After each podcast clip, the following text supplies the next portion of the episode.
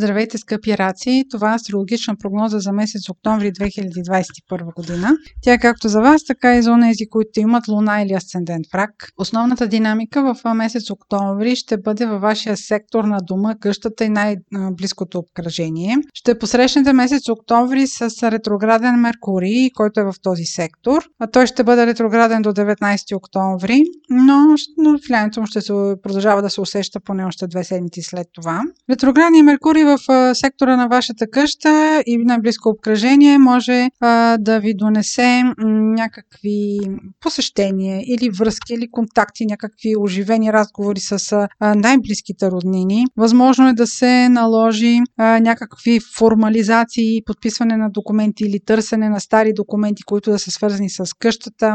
Може това да са някакви разговори, преговори с братя и сестри, които да увреждат а, формално наследства. По повод парите и наследствата, а, ще усетите по-голям пробив в тези взаимоотношения, в тези ваши задачи след средата на месец октомври, когато Юпитер и Сатурн ще се върнат в вашия сектор на финансите и парите, ще се върнат в директния си ход. Въобще средата на месец октомври ще донесе хубави аспекти, благоприятно развитие на плановете. Въобще ще усетите едно отпушване в сферата. В вашия конкретен случай това ще бъде финансова сфера или, както както казах преди малко, отношения касаещи наследства. Но да се върнем а, още веднъж към а, динамиката на вашия четвърти дом, който е сектора на къщата, дома, най-близкото обкръжение. А, по-силният импулс в месеца, който ще дойде с новолунието на 6 октомври в Везни. Това е сектора на вашата къща. Още веднъж ще подчертая възможностите, които се а, предоставят а, относно уреждане на подобни теми. А, Марс допълнително, който ще бъде, а, ще влияе върху това новолуние, ще бъде в този сектор до края на месец октомври. Новолунието а, заедно с Марс в този сектор могат да ви донесат амбиция да правите ремонти или да осъществите преместване.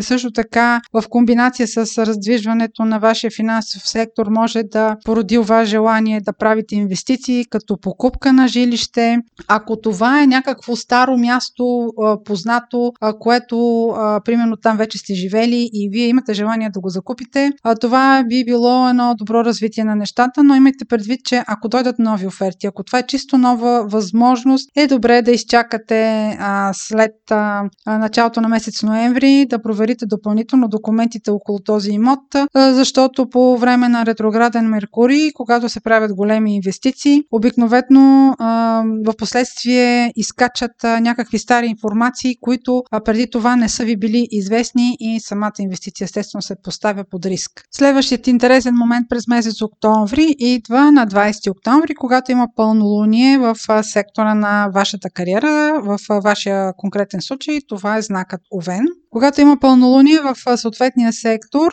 има някакъв завършък или има някаква новина, която вече вие получавате в завършения и вид. А, това пълнолуние по-скоро ще се отрази на тези от вас, които са родени в края на зодията или в последните десетина градуса имат а, луна или асцендента в а, рак. Това пълнолуние може да донесе някакви новини около вашата кариера или да донесе новини, нещо, което е свързано с вашия а, ръководител, с менеджмента на фирмата. Това не би трябвало да причини някакъв стрес около вашите задължения или вашата работа, а просто да бъде една новина, която касае ежедневната ви работа.